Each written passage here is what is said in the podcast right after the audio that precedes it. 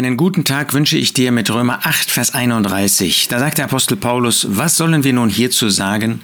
Wenn Gott für uns ist, wer ist gegen uns? Ja, wir haben es wirklich mit einem Gott zu tun, der auf unserer Seite steht, der auf deiner Seite steht.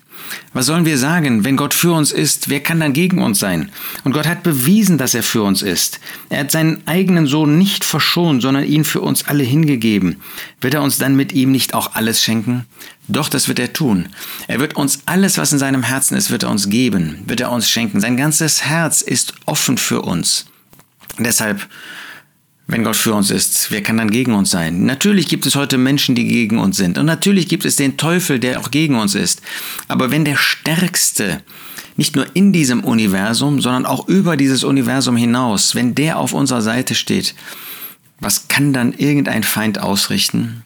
Wenn Gott zulässt, dass Feinde äh, uns wehtun, wenn er zulässt, dass wir in Bedrückung kommen, in gewisse Nöte kommen, dann verstehen wir, das kann ja nur Liebe sein. Denn er ist ja für uns. Er hat doch seinen eigenen Sohn gegeben. Wenn er alles gegeben hat, sein ganzes Herz gegeben, dann kann er uns doch nicht mehr loslassen. Da kann er auch dich nicht fallen lassen. Das wäre ja widersinnig, alles für uns zu geben und uns dann fallen zu lassen. Das tut Gott nicht. Das ist nicht Gott. Natürlich, Gott ist ein Gott der Heiligkeit, aber er ist auch das ist ja kein Aber. Er ist auch ein Gott der Liebe, ein Gott der Zuwendung, der für uns ist, der sich um uns kümmert. Und nochmal, er hat das bewiesen.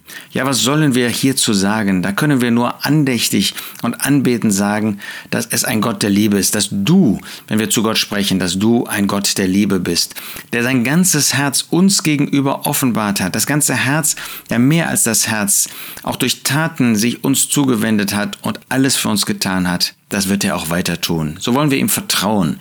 Wollen wir dieses Bewusstsein haben, dass Gott für uns ist. Wollen wir dieses Bewusstsein haben, dass er uns liebt, dass er in Gnade und in Güte für uns tätig ist und uns an das Ziel bringen wird. Auch durch Nöte hindurch, auch durch Schwierigkeiten hindurch, auch durch Krankheiten hindurch, auch durch Verluste hindurch. Er ist für dich, er ist für uns. Was sollen wir nun hierzu sagen? Wenn Gott für uns ist, wer gegen uns? Er steht über allem, er steht auf deiner Seite.